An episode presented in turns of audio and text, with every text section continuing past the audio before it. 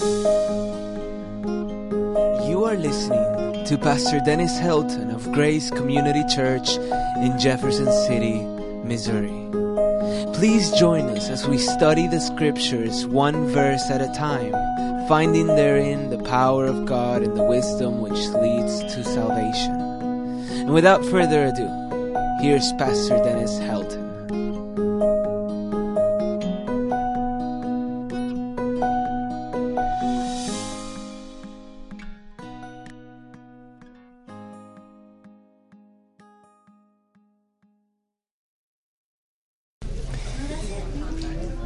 Hopefully, our uh, hearts are prepared to uh, look into God's Word and receive it into our hearts. We uh, have been on a journey in Second Corinthians for quite some time now. Actually, it's been right at about a year or so. And uh, we keep marching through.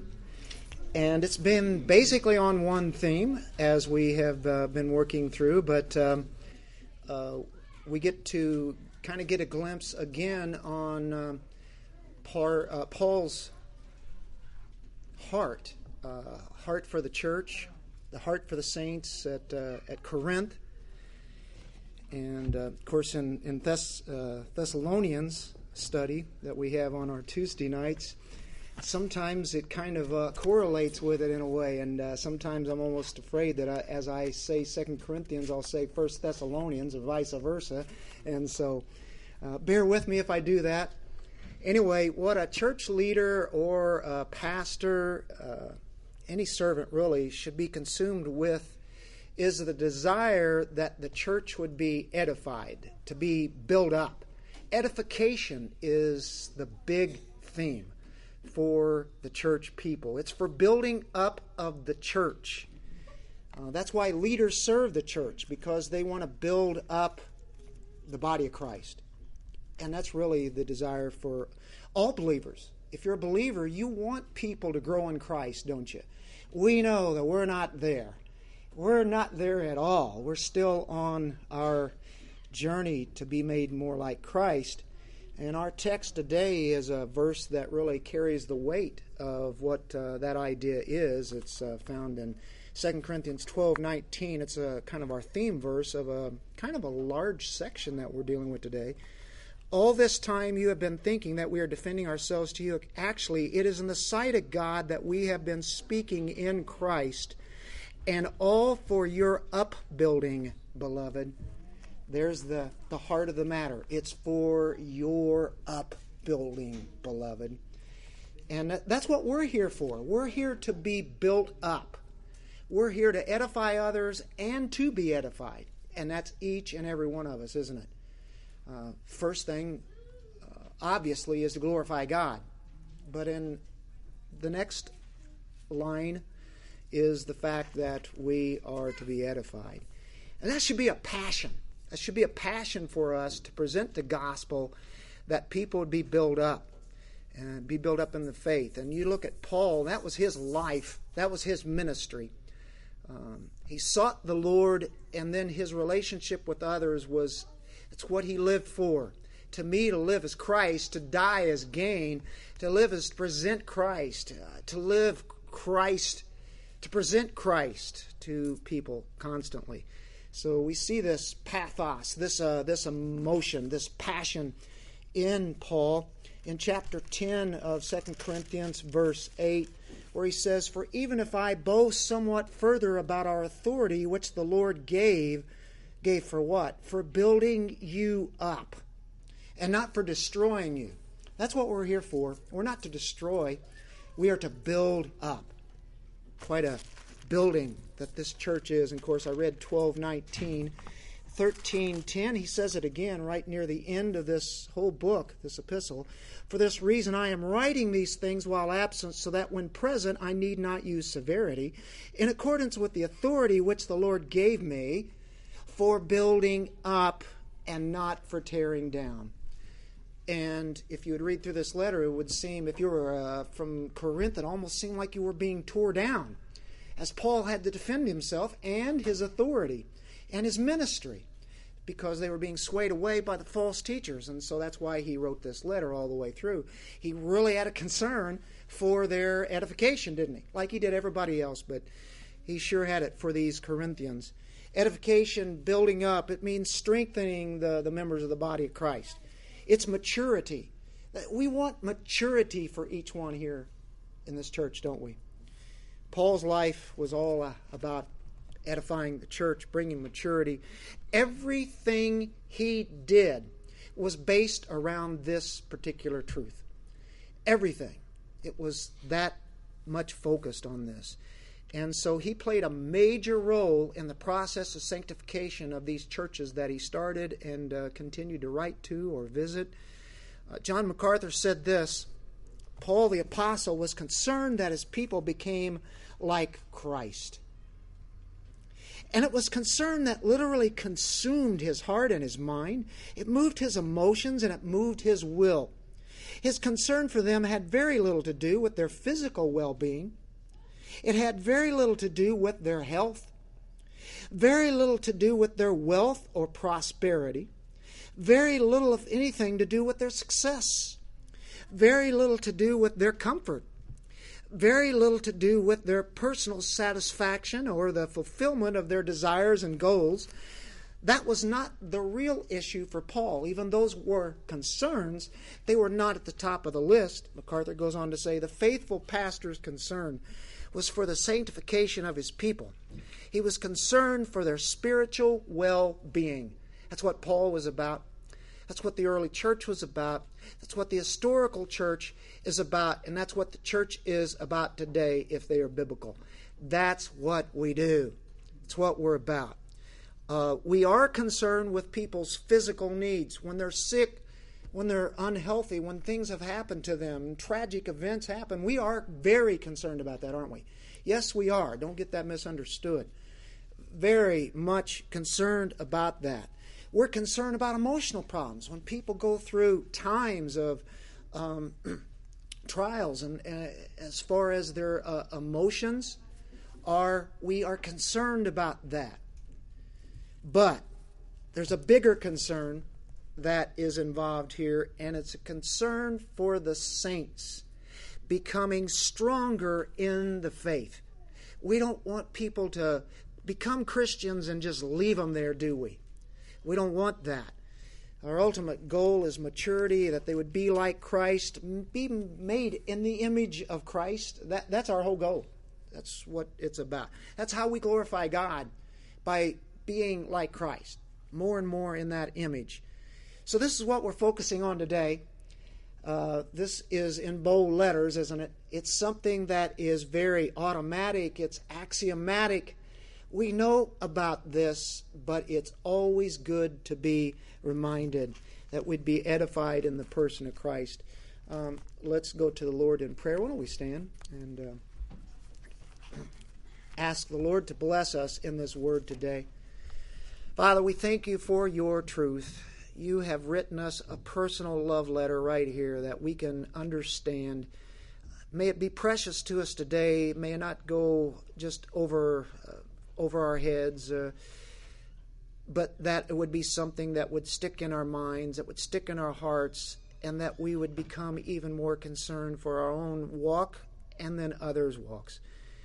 By your Holy Spirit, that happens. In Jesus' name, amen. amen. We are chapter 12, verse 13. You can be seated, I'm sorry there. And actually, uh, that's probably really verse 14 that I'm really going to be focusing on. Uh, he said in 13 that uh, I'm not a burden to you. I didn't become a burden to you, and if I did, forgive me this wrong. You know, he wasn't a burden at all, and he's going to be expressing that. Um, we move to verse 14, and he says, Here for this third time I am ready to come to you, and I will not be a burden to you, for I do not seek what is yours, but you. For children are not responsible to save up for their parents, but parents for their children. Verse 13, he's ready to come to them, he's ready to visit them. I want you to know that Paul is not a selfish person. He is selfless, isn't he? He is sacrificial. in going to these people, constantly thinking about them. He sacrificed for them daily. He was willing to give up his life for them many times. God kept him alive until it was time to go. And so that happened uh, much. But he says, Here for the third time, I'm ready to come to you. So we know that he came to Corinth, delivered the gospel, people became saved, he taught them. Um, Paul poured out his heart for them.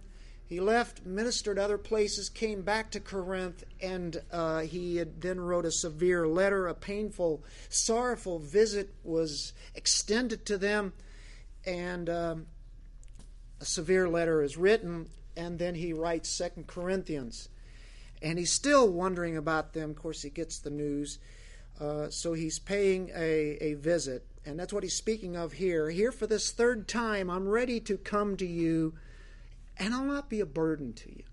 I don't I don't want to be a burden. Look back at chapter 2 of 2 Corinthians verses 1 through 4. 2 Corinthians 2 1. But I determined this for my own sake, that I would not come to you in sorrow again. For if I cause you sorrow, who then makes me glad but the one whom I made sorrowful?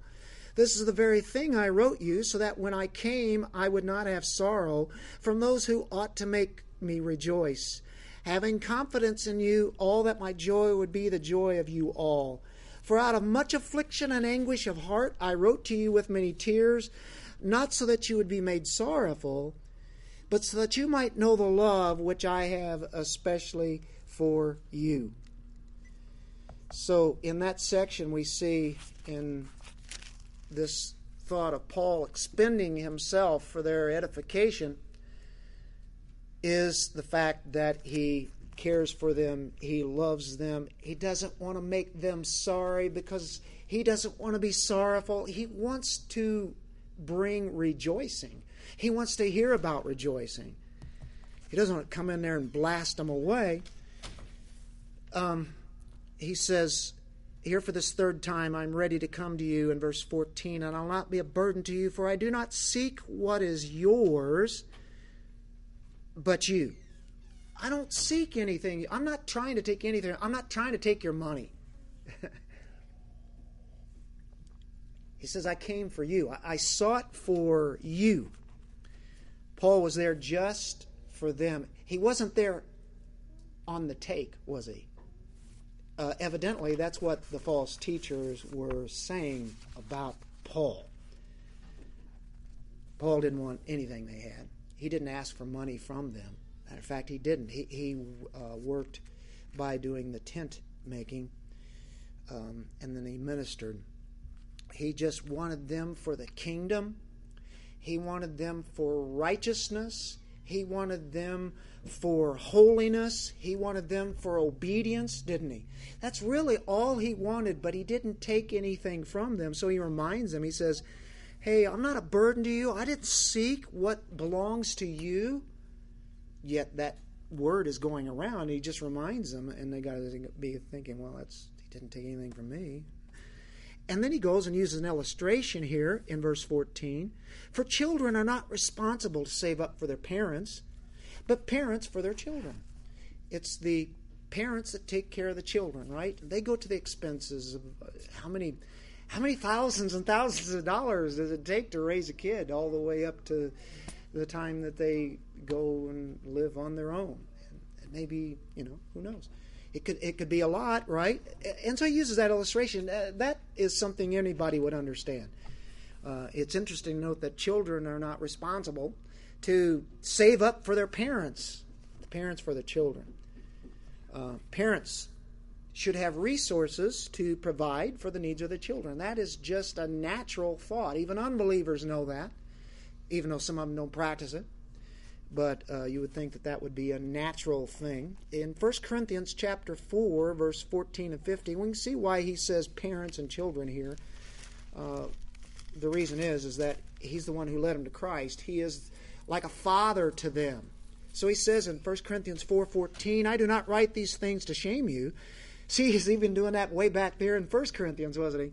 But to admonish you as my beloved children. You're my children. Why do you say children, Paul? For if you were to have countless tutors in Christ, yet you would not have many fathers, for in Christ Jesus I became your father through the gospel. They could have a lot of tutors, a lot of teachers, and they had. They had a lot of different people come in. But he was the one that brought them the saving message of the gospel of grace. Amen, right? He's the father to them, like he was a father to Timothy. So that's the idea, and he's a father, uh, he's a parent. They're the children in that sense, and that they were born through the Word of God that he brought to them. So we, we have verse um, uh, 14 here. And verse 15 says, I will most gladly spend and be expended for your souls. And that's quite a statement that he, he makes here. Most gladly. That means thrillingly. Uh, it means to be elated. I'm elated to spend a lot. Matter of fact, everything that I have. Because the word that he's using here is depanayan, and it means to spend money freely. To spend it freely. Wouldn't you love to just have a spend? Uh, how about when people give you money and say you can spend it anywhere you want? Remember when you were a kid? But don't spend it all in one place. whatever they give you, you can you can buy whatever you want. You can do whatever you want with that money. Just spend it freely. So Paul says, I will most gladly, I'm elated to spend for you. He's not talking about money here. He's talking about all the stuff that he did for them. And then he uses a word to amplify that. It's expended. It's using the same form of word here uh, we're talking about spending freely, and this word here is has the word ek, ek, out of, exhaust, to be exhausted, to spend it all. You know, there's one thing about spending it freely, but then how about spending it all? You know, he leaves nothing left in that sense. The idea is to be exhausted. He's saying, I'll spend everything I have until I have nothing left, till I'm exhausted. It's all done. You've heard of uh, athletes, they left it all out on the field. They gave everything they had, right? That's what Paul did. He says, I'm the one who gave, right? And if that's Paul, then he's representing the church. Isn't that what we do in our life? Isn't that what we're supposed to do? To give it all? Our Christian walk, our journey, if we really have passion about Christ, we will give it all for Him. Don't hold anything back. That's that's the idea there, and you know the, the response to this is, is pretty amazing. But look at Rome, Romans nine three just for a moment till we we'll get back to that. Romans nine three. Here's what Paul is speaking about. After eight chapters of great doctrine in Romans chapter 9, he continues a doctrine and it's what about the what about the nation of Israel? What about them? What about their rejection? What's God's plan? And verse 3 he says, For I could wish that myself were accursed, separated from Christ, for the sake of my brethren, my kinsmen, according to the flesh, who are Israelites. You're going down obviously the context is speaking about the nation of Israel and the ones who were not the elect ones or elect ones uh, saved yet. Maybe that would uh, be uh, the idea, but he says, I could wish that I were accursed, cut off, separated from Christ for their sake. I'm not so sure what that really means. It couldn't happen, and maybe that's why Paul said it, but I think he goes to the extreme here of saying, whatever it takes for them, I am willing to give everything that I can for them. Is almost, in a sense, though, he's saying, if it were possible, I'd go to hell that they would be saved. He's agonizing for his people. Yes, he. This is extreme agony to, to say such a thing. Obviously, cannot happen but that's how he felt for them. Is that pathos? Is that passion? We want to have passion in our journey, don't we? And uh, boy, Paul certainly had this. And of course, Jesus did this in Mark 10:45. Everybody is familiar with this verse. This kind of tells it all what Christ did and who he is. For even the Son of Man did not come to be served, but to serve and to give his life a ransom for many, for the people who belong to Christ. He exhausted his resources, didn't he? Paul exhausted his resources. And there was laid up for him a crown. That's incredible. Paul, I'm amazed. He would gladly spend his life for their souls. And then after that, he gives a statement about, and here's the thanks I get. You ever you remember your parents if you're you know if you're a parent now and you were a kid and you know they do everything for you you know i mean they give you the clothes and they give you shelter and they give you food and water i mean everything that's needed and education transportation and all that stuff. And they say and is this the thanks i get for all this? Did you ever get that from them? As a parent have you done that to the kid? is this the thanks i get so kind of continuing on with that analogy you know, and he goes on. He says, "If I love you more, am I be am I to be loved less?" That's doesn't have to be interpreted, does it? I give you more, and you seem to be giving even less. Even it's almost like you hate me. You know, it's what's going on here. The more he gave, the less they loved. That's the kind of giving we're talking about. He gave them love they didn't really return the love back. The only thing he really wanted for them was that they'd have appreciation for the gospel, that it would truly light them up. And so that's why he's writing this as, as he does. So in verse 16, but be that as it may, I did not burden you myself. Comes right back. I didn't burden you. and he uses this um, this language again. Nevertheless, crafty fellow that I am, I took you in by deceit. What what what has he been using all along in the last few chapters? What is it? Sarcasm. He's a master of sarcasm in a biblical way. is this thanks I get? Then he comes back with the crafty fellow that I am. I deceived you. Obviously not. I wasn't a burden to you whatever your attitude is, I didn't change. He was selfless in his sacrifice. As their love grew less and less, they were diffident to him. They were cold to him. They had even accused him of wrongs that were not true. And he says, the crafty fellow that I am. And we start looking into his integrity here. We've first looked uh, in the first part of his selflessness, right? He, it's been for them, it hasn't been for himself. He is not selfish. We as Christians are not to live for self. We are not to be selfish. Only thing is, that's our pull. That's our drive. We constantly go back to self. We are to die to self. It's, it's, it's an ongoing battle till Christ comes back, right? Keep dying to self, and we become more like Christ, start becoming even well, like Paul, and then absolutely the ultimate is Christ. Uh, we get into looking at his integrity in verse 16 through 19.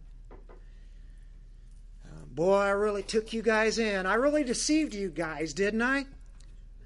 What did I get? Nothing. the whole thought is just absolutely ludicrous. Do you think Paul was scamming them? You know, you get that on your email, the scams and such, you know. They knew that he didn't take anything from them, and he was not out to get stuff from them. They knew he hadn't taken anything. They knew that. I think the reminder is really convicting them pretty severely right now when he says, you know, a crafty fellow that I am. What about this word crafty? Ponergus. The false teachers are deceptive, crafty. This crafty fellow, deceitful, crafty, some kind of craftiness. It's a group term, a, a, a Greek term. Uh, deceptive people. Satan is deceptive. We've we've looked at that term throughout Second Corinthians here. When we talked about deception, deceiving, Satan and the angels of light, all the deception that's involved there. And so now he says, I'm a crafty fellow. you know, uh, uh, that's what they were calling him. Evidently, the false teachers were doing that, maybe some of the Corinthian people at the church there. So false teachers say, "Yeah, he's a really crafty guy. Better watch out for him." Right? And so he uses the the word here. Uh, I took you in by deceit. We know he didn't. You know what the word there is? It's dolo, deceit. It is um, a fish hook. A good illustration. That's really uh, what it means. It's fishing and hunting if you guys like fishing and hunting, that's that's the coolness about this word here. Um, frankly, there's nothing more deceptive than fishing to the fish. They're the ones who, yeah, they don't appreciate our deceiving. You know, if you've ever fished, I'm sure everybody has fished somewhere along the line or know what that is doing. I mean, the whole idea is you don't drop your line down, and you know, with your lure, and it's saying, "Hey, I would like you for dinner."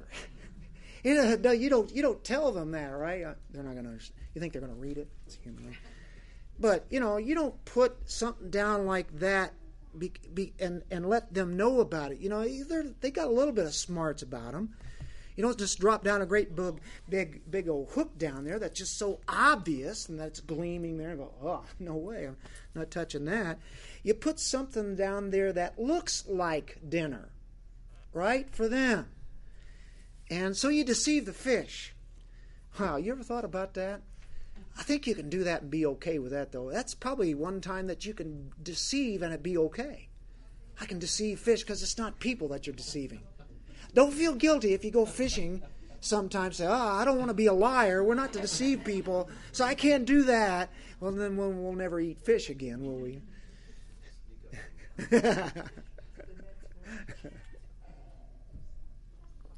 So that's one idea for the hunter, the trappers, let's say. You ever watch those Alaska shows? It's all cold and freezing. In summertime, pretty good to watch those if you're you're real hot. It's like 30 below, 60 below, ridiculous, and people are out there. I don't, I don't, I can't figure that out. But anyway, you know, they're and and they've been they go out and trap, you know, before all this, or even at that time, they need meat, right? So they, they bait that trap and then they come back and try to get. it. How about the if, if you want to get in hot weather, you go down to Louisiana and and do the alligator thing. You guys ever seen those shows? You know, I can't understand a word those guys are saying, so they have to put the words on the screen to tell what they're saying in Louisiana. Uh, uh, the Cajuns. Uh, Paul said, "Hey, I baited the hook, and I'm really a clever guy, aren't I?" I went fishing for you and I hooked you. I went hunting for you and I caught you in my trap, didn't I? I took you in by deceit. Well, 2 Corinthians chapter 1 verse 12 talks about Paul and his integrity, his honesty in truth. 2 Corinthians chapter 1 12 For our proud confidence is this the testimony of our conscience that in holiness and godly sincerity, not in fleshly wisdom and in the grace of God, we've connected ourselves in the world and especially toward you. Here he says that in holiness and godly sincerity, not in deceit, not in trapping. Chapter 9 of Romans, We were in 9 3 a while ago, back to Romans 9 1. I am telling the truth in Christ. And this is to the same kind of people. It's not the Corinthians this time, it's to the Romans, but he says, I'm telling the truth, you know, to the the, the Jewish people. I'm not lying. My conscience testifies with me in the Holy Spirit that I have great sorrow and unceasing grief in my heart. Uh, you know, I testify this. This is the truth in Christ. He's not lying, he's not deceiving, right? Galatians chapter 1, verse 20, the very book after Second Corinthians, in the very first chapter, verse 20. Now, in what I'm writing to you, I assure you before God that I am not lying. Evidently, there were people that was saying that he was lying. He says, I tell you the truth, I am not lying. I'm before God. In that sense, he, you know, there's like a, a swearing there. You know, this is truth. What do I have to do to tell you before a holy God? I'm saying this. Second Corinthians chapter 11 this happens to be the epistle that we are in presently now. Chapter 11, uh, just a few verses back, really. Uh, the God and Father of the Lord Jesus, He who is blessed forever, knows that I am not lying. This is the Word of God, so He's inspired by the Holy Spirit. He's not lying, right? It's all truth. The Word of God is truth in every aspect. So that's the kind of Paul uh, uh, person that Paul was, and he wasn't deceiving them. Then and is going around saying that he was crafty. Uh, probably had a lot to do with the collection that he was taking up, and he started it there in Corinth. They started really giving, and then, then he went out to some of the other places. They were taking that collection and taking it back to where? To Jerusalem, to the poor saints in Jerusalem whose money had been gone dry because they were helping each other out, and, and there was a desperate situation in Jerusalem anyway. Uh, so he was going to take it back to the poor saints in Jerusalem, and so the Corinthians kind of had to be encouraged to keep taking that offering up every week. Uh, so the false teacher said, Paul's not telling you the truth. I, want to tell you something. You know, he's getting that money. He's, he's going to keep it for himself. so that's the idea. That's staying right with the context all the way through, isn't it? Um, as we're in Second Corinthians, we go back to chapter 12, verse 16. I didn't burden you, and uh, crafty fellow that I am. I didn't take you, you know, by deceit, obviously. Certainly, I have not taken advantage of you through any of those whom I have sent to you, have I? He says, Okay, I didn't take advantage of you. And the ones who I've sent to you, like Titus, Titus went to Corinth for him. And they took up an offering there, or take that there. Anyway, um, that's the idea. And he said, I sent Titus, and you know very well, he didn't take advantage of you at all either, did he? He didn't do that. I never defrauded you. Titus didn't defraud you. Timothy didn't defraud you. Any of the other ones, the other ones that went along with them. Um, in verse 18, I urged Titus to go, and I sent the brother with him. So he had another one with him. It's good to have, um, you know, two together. Titus did not take any advantage of you, did he? And they would say, well, no, not really. Did we not conduct ourselves in the same spirit and walk in the same steps? So he's saying our conduct was impeccable. There's nothing that you can blame us on. And he moves now to verse 19, and we get to the very motive of all of this. Where we started out with our introduction, this is where we now have come. This is the verse that I would just circle in the middle of all this whole section, because this is what it's about. All this time, you have been thinking that we are defending ourselves to you. Actually, it is in the sight of God that we have been speaking in Christ, and all for your upbuilding, beloved. Comes to the kind of like the climax, hasn't it? He's been building his case up point after point after point. I mean, the whole letter he's built it up, built it. I mean, they don't have a leg to stand on, do they? And he gets to this, and you know, he's been building up even in this little section. And he comes to the, the major point. Of course, he's saying, You're not my judge, you're not my jury. God knows full well the truth, and he is my judge. If you were to look in the, the same epistle here, chapter 2, verse 17, he said something of the same sort. Why do we keep going to other scriptures? Just so that we wouldn't interpret this on our own without the scripture backing it up, right? And so that's what he does, and he keeps repeating things over himself as he as he talks to them. So in 217 he says, For we are not like many peddling the word of God, but as from some sincerity, but as from God. We speak in Christ in the sight of God. He's our judge. We speak, you can see it, you can see by our actions and what we've said, and it's been legitimate. We didn't peddle the word, but it was from sincerity. If you look in 1 Corinthians chapter 4, he said the same thing to them. In his first epistle, starting at verse 3 But to me it is a very small thing that I may be examined by you or by any human court. In fact, I don't even examine myself, I can't even judge myself. It's not a major thing that you can judge me or human courts. He says, I can't even judge my own heart.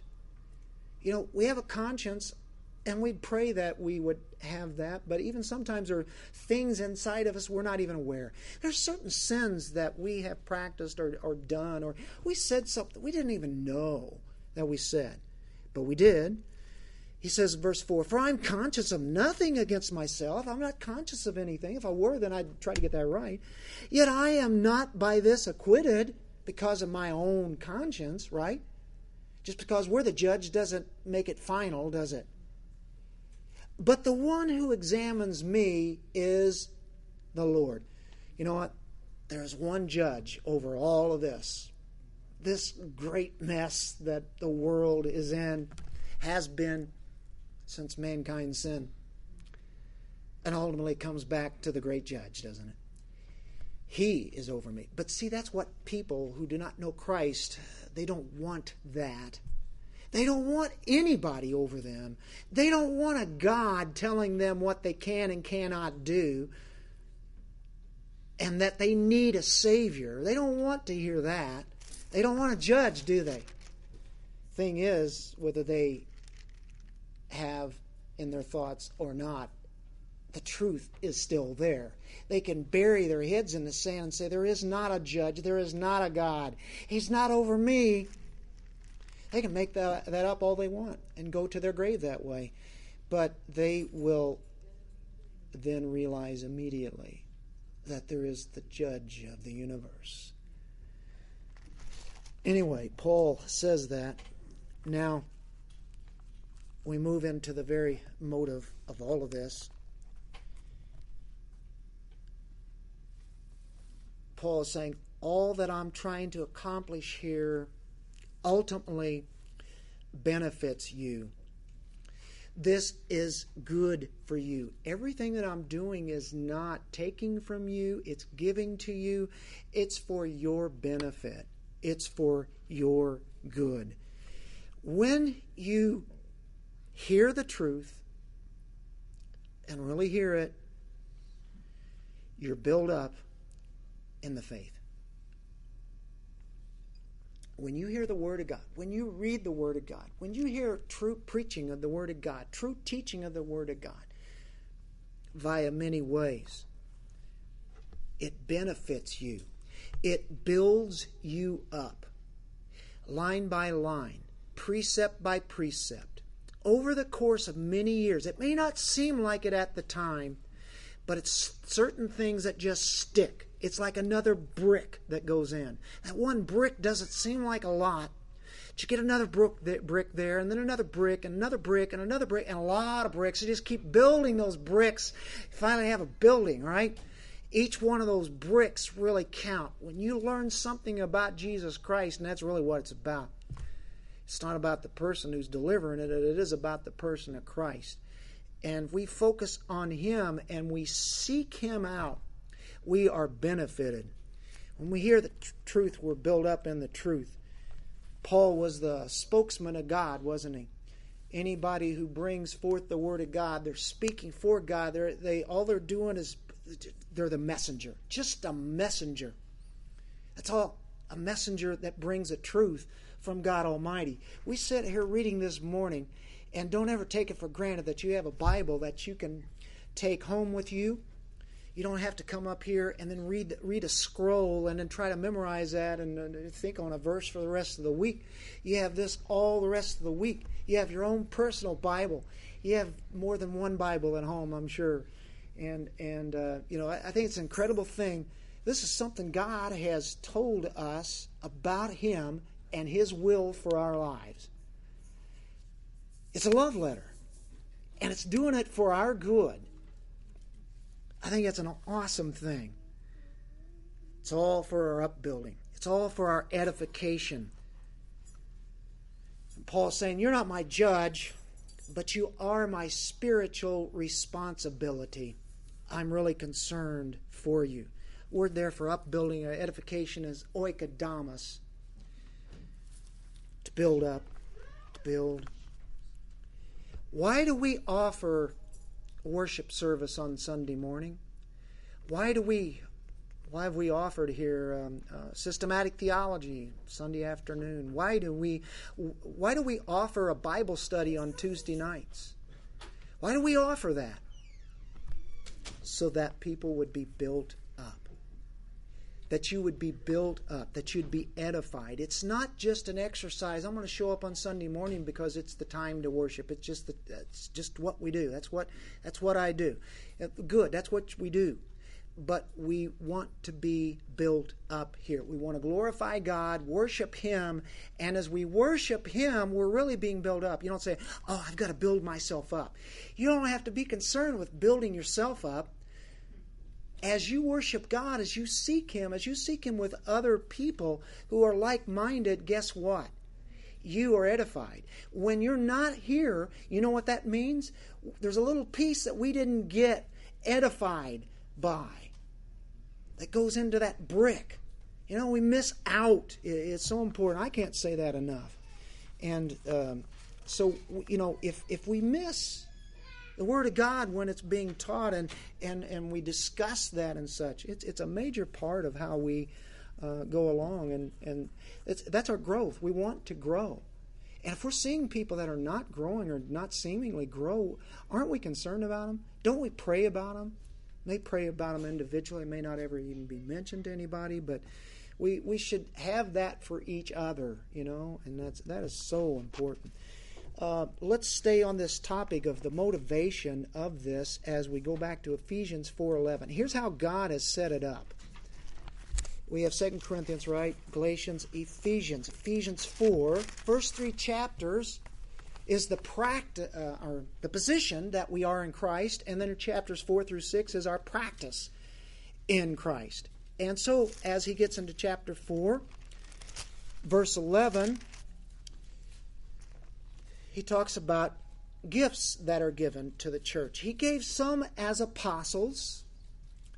Those apostles were the ones who many of or some of them wrote the word of God to us. They were the foundation, as 2 Corinthians 12 we talked about a couple weeks ago, a few weeks ago. He gave some as apostles and some as prophets and some as evangelists, set up churches some as pastor hyphen teachers. Pastor teachers. You can't be a pastor without teaching. Uh, you can be a teacher without pastoring, but a pastor also has to teach, and that's why that hyphen in the Greek, that's what it means. Those are gifts that are given to the church uh, as far as leadership is concerned so that they bring the Word of God to you that you can understand. And why do you want to understand? Well, it says here, for the equipping of the saints, so that they be equipped. We just don't come to church and Bible studies just to go because we're supposed to, but what does it do? It equips us. If you're not being equipped, what's going on, right? The equipping of the saints. Why, why do I want to be equipped? Paul says, for the work of service. Service. I'm not a minister, right? Is that what you're saying? I'm not a minister. Yeah, you are. Because service, diakonos, in the Greek means servant, it means minister. Maybe not a professional minister, but it means to serve. So, so that you would be equipped, so that you would work out your salvation in serving. And look what the last phrase is in that verse to the building up of the body of Christ.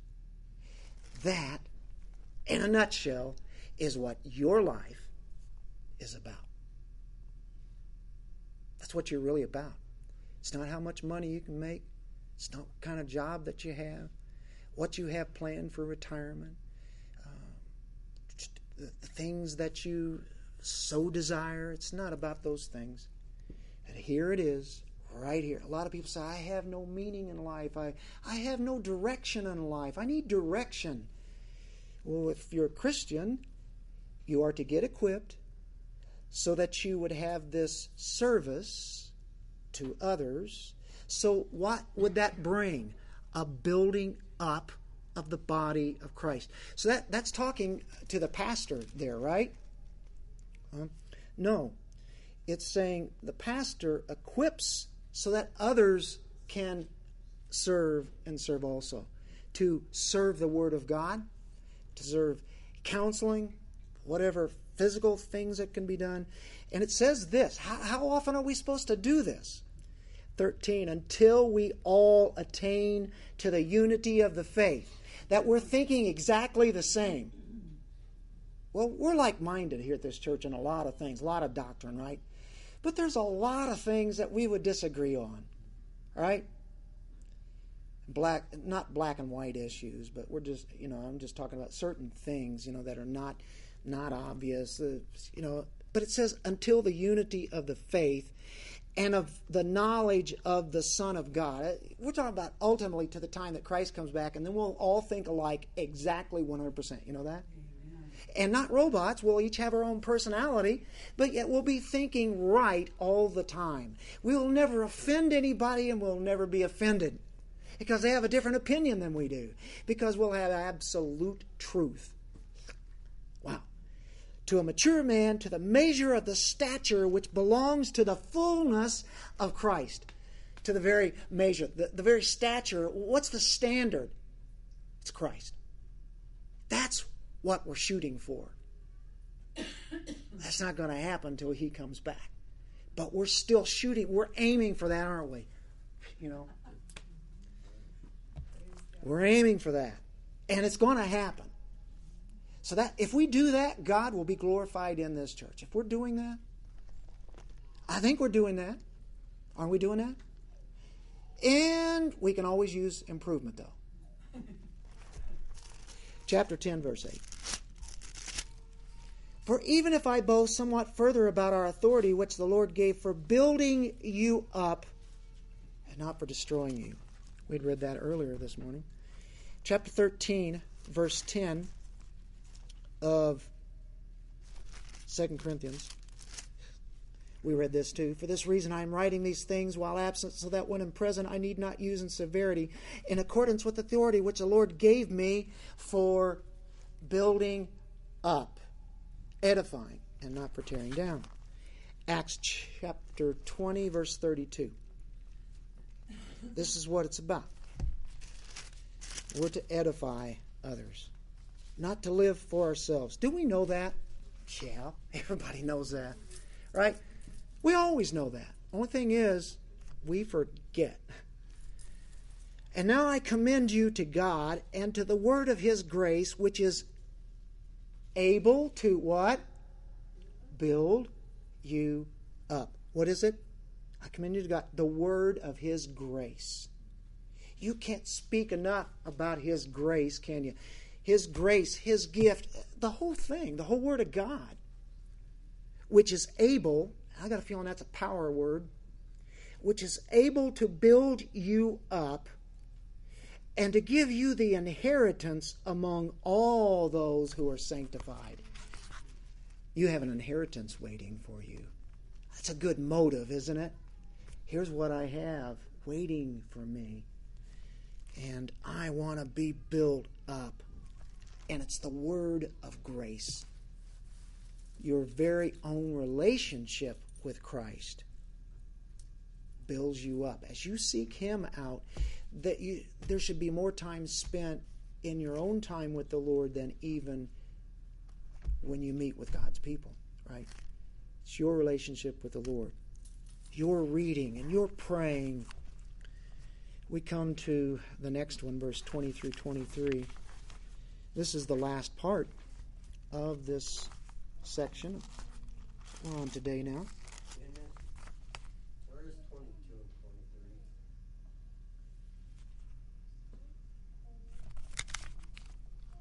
Uh, did I put that in there?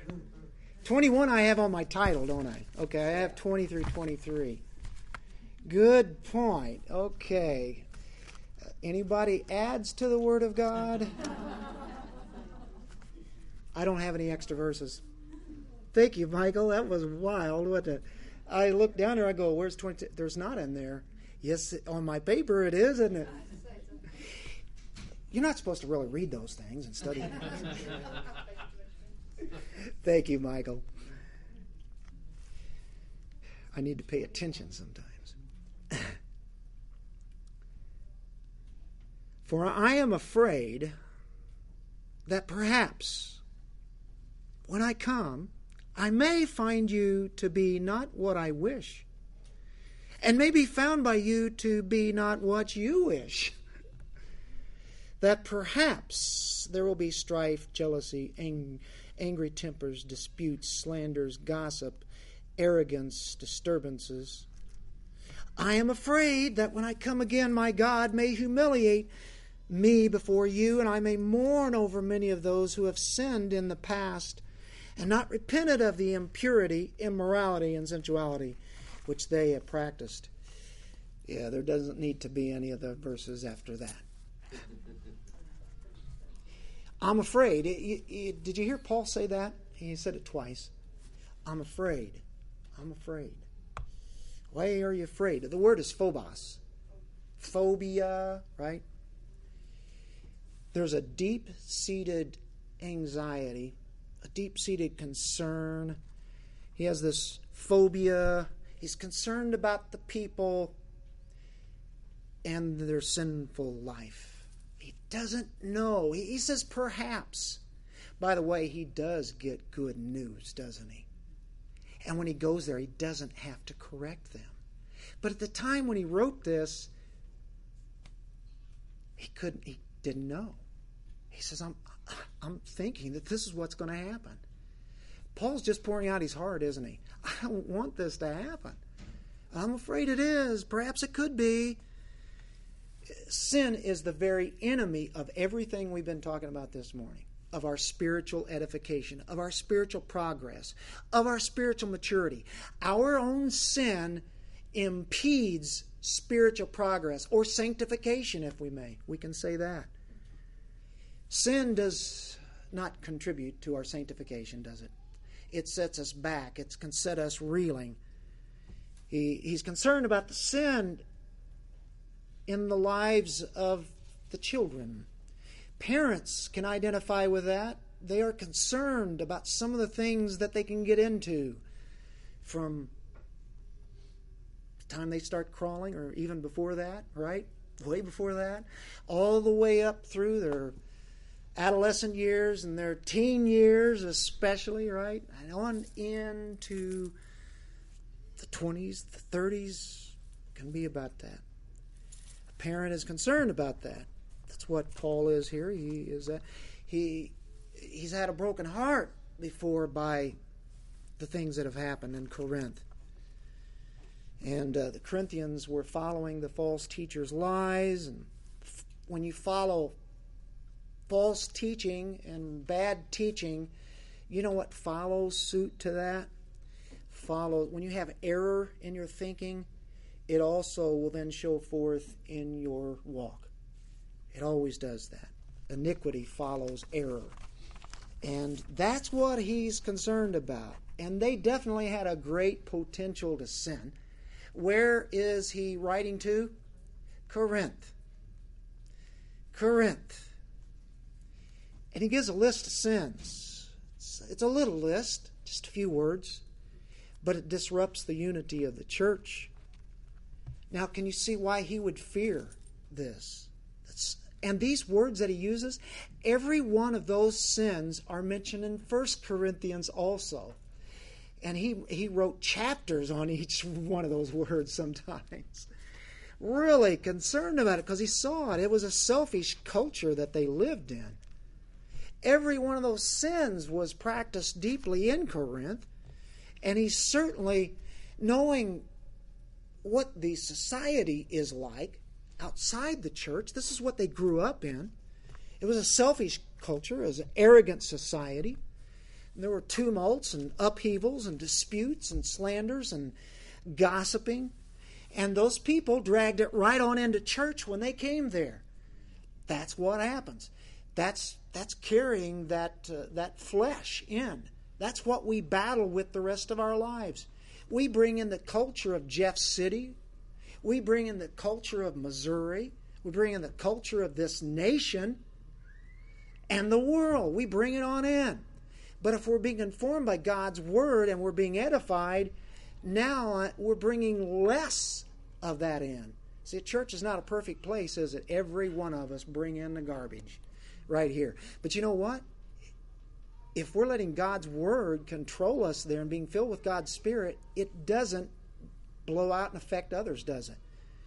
So um, he uses some some terms here. Uh, strife, for example, he spoke about that in 1 Corinthians 1.11. It means rivalry. It means discord. Uh, he mentions angry tempers uh, or jealousies, zelotes. Um, uh, that's envying. Um, tempers are, are outburst. Uh, oh, road rage. Boy, they do that. On, they mention that a lot on the, the news these days. And, you know, we are a, a oppressed society in the sense that we, we are busy people and we have to get to the next place and then get to the next place after that. Everything's all timed out and I got to do this, got to do that, and we forget sometimes, and we start taking in that rage, these outbursts, and we're saying things out of our mouth that we would totally be embarrassed by if another Christian heard us. And and uh, those that's the kind of tempers that he's talking about. Sudden explosion of anger, hostility. You find that in First Corinthians, and then disputes, and that's factious attitudes. It's divisiveness it's partisanship, and we see that in 1 Corinthians 1.11. Uh, then he mentions the sin of slander there. Uh, that's loud mouth criticism. It's public criticism of people where everybody can hear you. Slander, right? And um, there's another uh, word that is gossip, and that word is katalalia, or katalalia, I think, is, is slander. That's an onomatopoeia word. You know, katalalia. You know, it's dealing with slander. And then there's a word of uh, pst, uh, uh. It's dealing with, uh, again, another onomatopoeic word. It's um, um, criticizing, but silently, not publicly.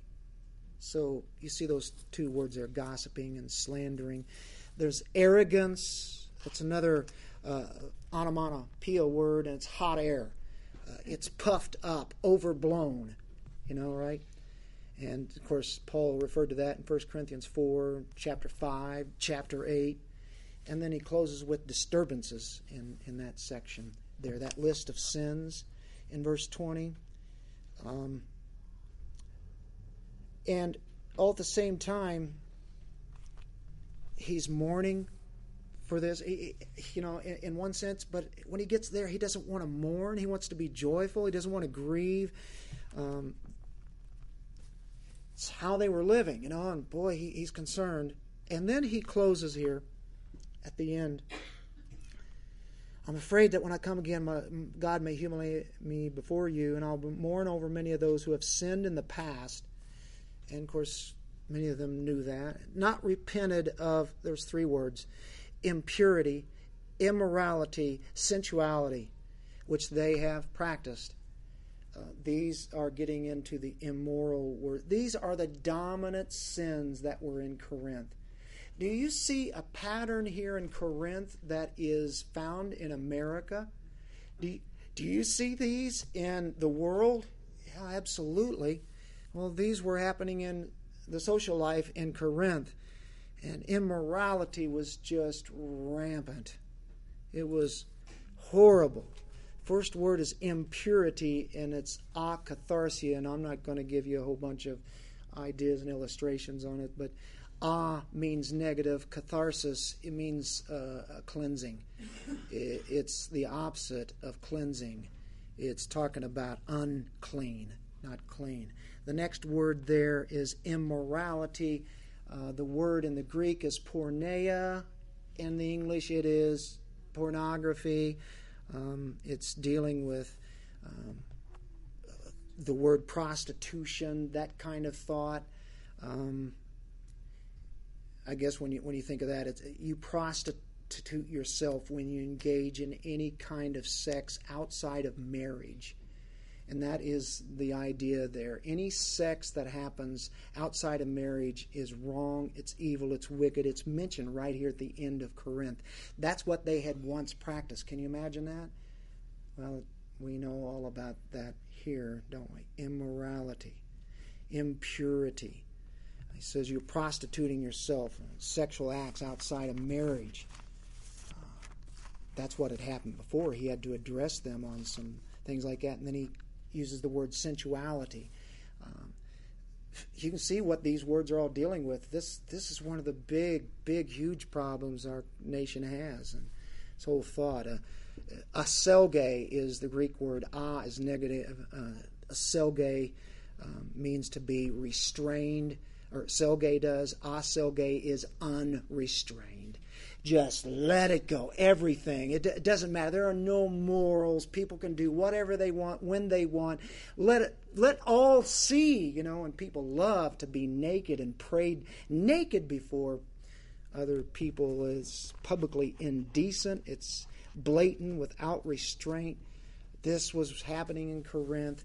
This is sin, folks. This is ugly. We've, we saw some of those other words. They're ugly.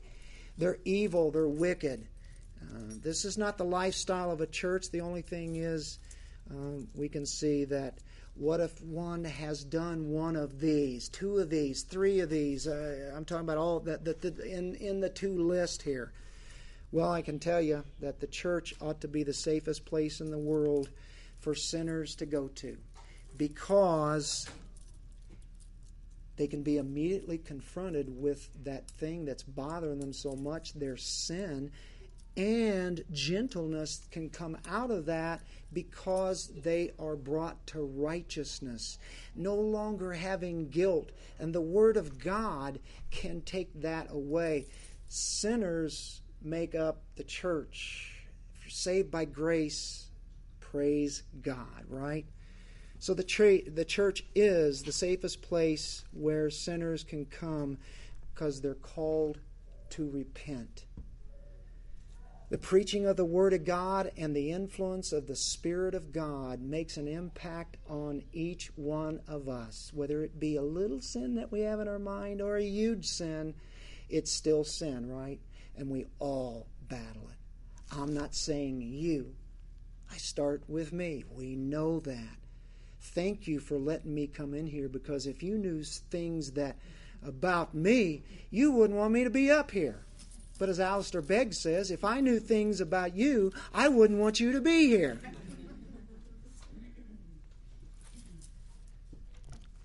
Repent. God does. He, he doesn't expect perfection, but He does expect and He desires repentance. That's what the church offers.